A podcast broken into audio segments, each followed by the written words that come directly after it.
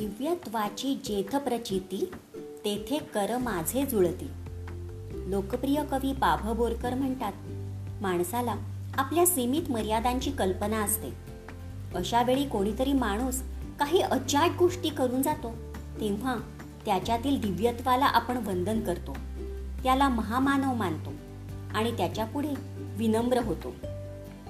ज्ञानदेवांचे आयुष्य थोडे होते पण त्या कोवळ्या वयातही त्यांची प्रज्ञा केवढी महान होती. ज्ञानेश्वरी अमृतानुभव यांसारखे श्रेष्ठ ग्रंथ त्यांनी रचले आणि परमार्थाची मुहूर्तमेढ रोवली. चारशे वर्षांपूर्वी मुठभर मावळ्यांच्या मदतीने शिवबाने स्वराज्याचे तोरण बांधले व स्वराज्याची भावना जनात रुजवली. या महान विभूतीचे हे दिव्य भव्य कार्य बघून नतमस्तक व्हावेसे वाटते. असे दिव्यत्व आपल्याला जागोजागी सापडू शकेल. पण ते पाहण्यासाठी आपल्याकडे शोधक दृष्टी हवी. गुलामगिरीत खितपत पडलेल्या भारतीयांना आपल्या गुलामीविषयी काहीच वाटत नव्हते. अशा या थंड गोळ्यात जागृती निर्माण करण्यासाठी लोकमान्य टिळकांनी आपले आयुष्य वेचले. स्वतःच्या कुटुंबाचा स्वतःच्या सुखदुःखाचा जराही विचार केला नाही. त्यांना केवळ ध्यास होता तो स्वातंत्र्याचा.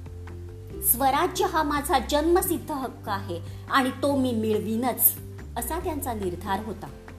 अशा या श्रेष्ठ नेत्यांच्या चरणी वंदनासाठी कर जुळतात. समाजातील अन्यायांविरुद्ध झगडणारे समाजसेवक आपले सारे जीवन समाजोद्धारासाठी वेचतात.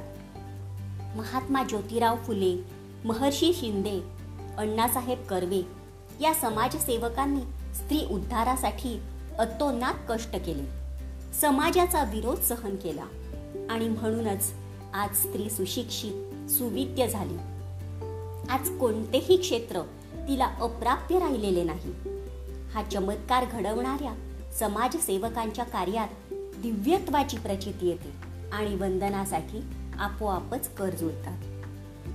जीवनाच्या विविध क्षेत्रात आपल्याला हे दिव्यत्व भेटते. विविध शोध लावणारे संशोधक मानवी जीवन समृद्ध करणारे शास्त्रज्ञ दगडातून मूर्ती निर्माण करणारे शिल्पकार लेखक तत्वज्ञानी या साऱ्यांनी मानवी जीवन समृद्ध केले. या सर्वांपुढे मी नतमस्तक होते. आणि म्हणूनच कवी बाभबोरकर म्हणतात त्याची प्रचिती येते. दिव्यत्वाची जेथ प्रचिती तेथे कर माझे जुळती.